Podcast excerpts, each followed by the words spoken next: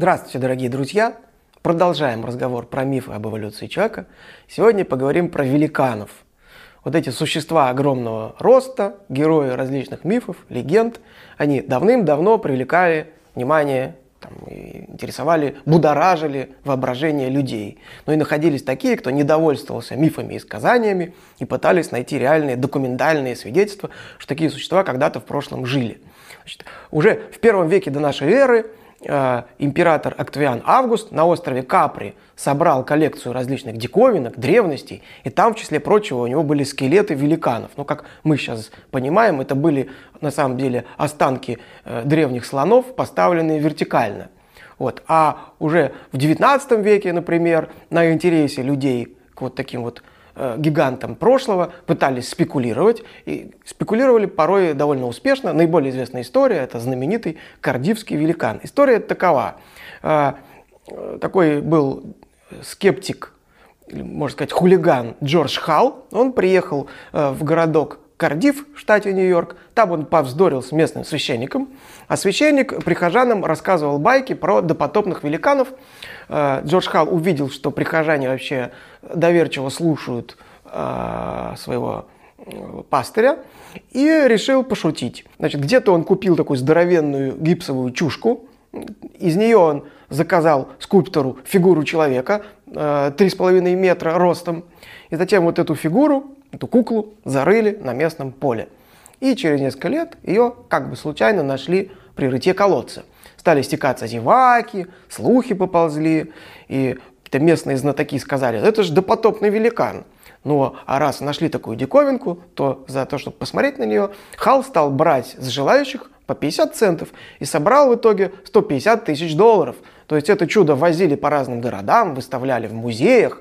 Появились даже поддельные кардивские великаны. Настолько популярна была эта э, штука. И что интересно, в итоге, когда Хала разоблачили, то он избежал ответственности, потому что э, оказывается, он сам никогда не утверждал, что это допотопный великан. Это заявили местные знатоки, а он только просто подчинился их мнению.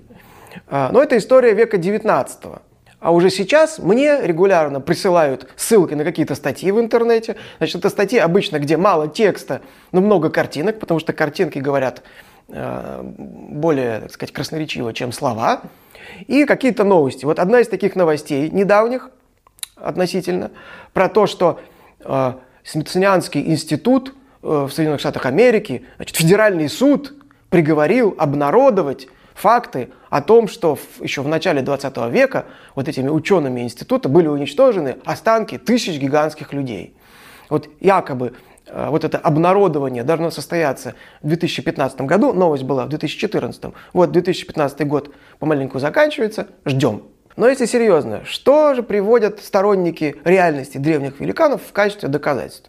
Ну, во-первых, это фотографии, то есть фотографии хорошего качества, на которых изображены останки, это скелеты в отличном состоянии, как правило, в анатомическом положении, огромных размеров действительно, чтобы было это очевидно уж совсем, рядом копошатся какие-нибудь э, муравьи, человечки, или стоит какой-нибудь крошечный эскаватор.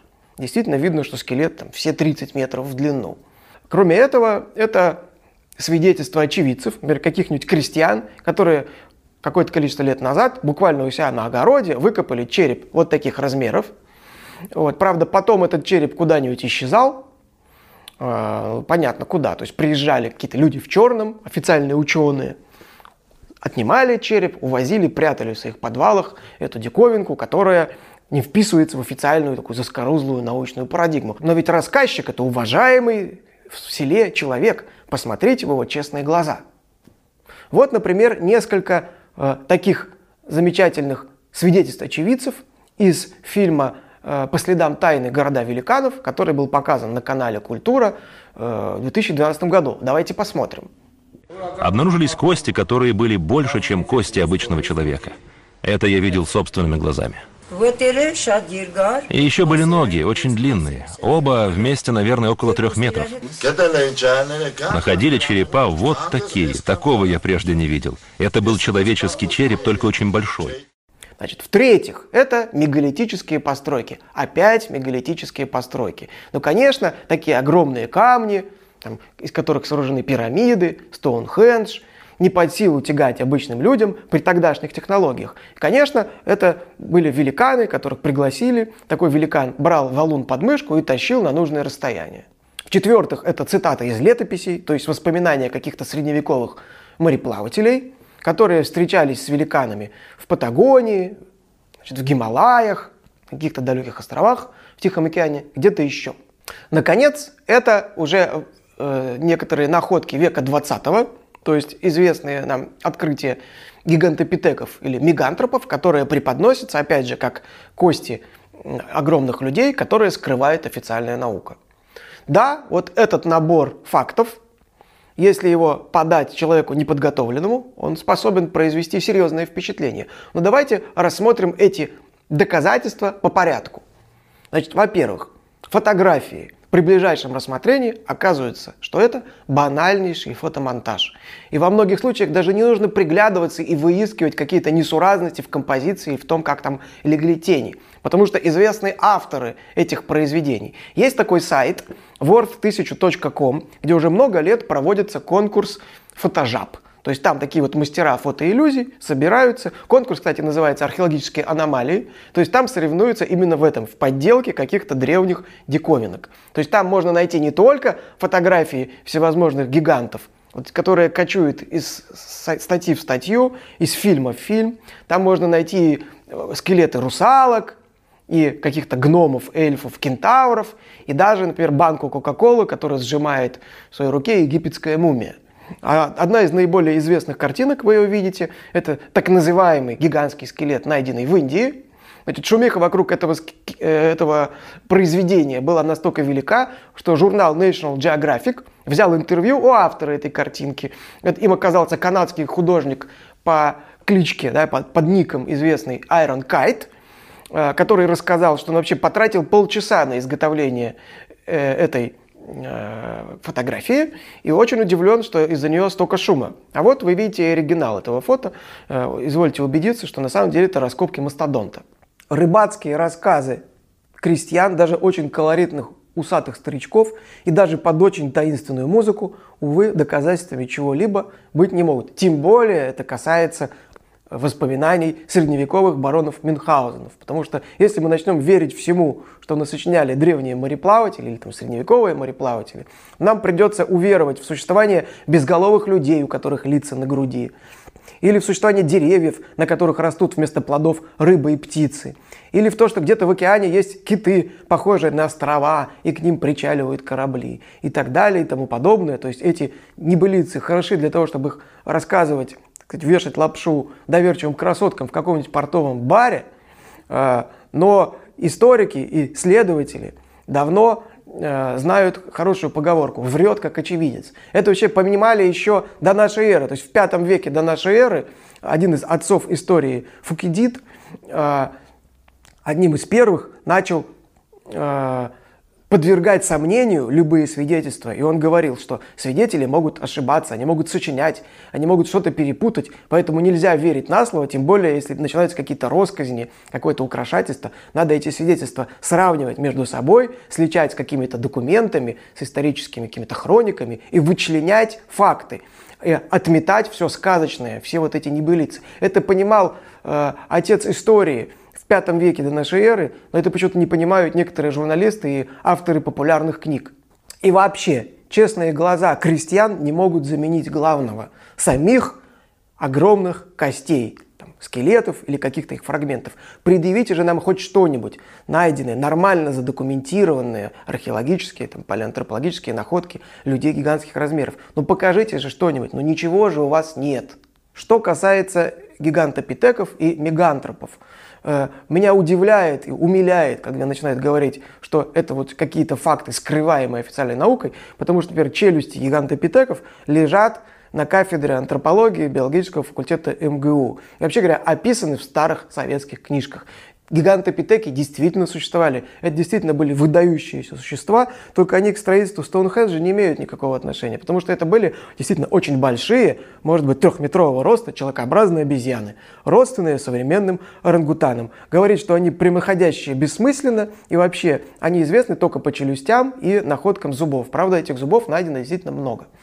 Это же касается мегантропов. То есть мегантропы были описаны в 40-е годы 20 века а, голландским антропологом Густавом э, Кёнигсвальдом. Он действительно нашел на Яве несколько нижних челюстей внушительных размеров и по ним описал вот такого вот мегантропа древнеиванского. То есть он предполагал, что это такая очень крупная форма человека. Но в дальнейшем, когда вот эти нижние челюсти мегантропов приставили к найденным на Яве же черепам пятикантропов, оказалось, что они очень хорошо к ним подходят. То есть это вообще нижние челюсти Homo erectus, то есть человека прямоходящего, который не отличался, не отличался он слишком большим ростом, но у него были выдающихся размеров челюсти. То есть они были такие очень крупномордые, и это ввело в заблуждение Кёнигсвальда. Сейчас этих самых мегантропов относят просто к Homo erectus. Значит, что касается мегалитов, то вот эти фантазеры, любители говорить про великанов, построивших пирамиды и Стоунхендж, они настолько, насколько они превышают размеры древних людей, настолько они преуменьшают реальные возможности людей обычных. А ведь реальные строители Стоунхенджа и пирамид известны, изучены, описаны и в ряде случаев экспериментально проверены технологии, позволяющие обычным людям при тех технических возможностях строить эти сооружения. И проводились такие опыты еще 50 лет назад, и они описаны в литературе.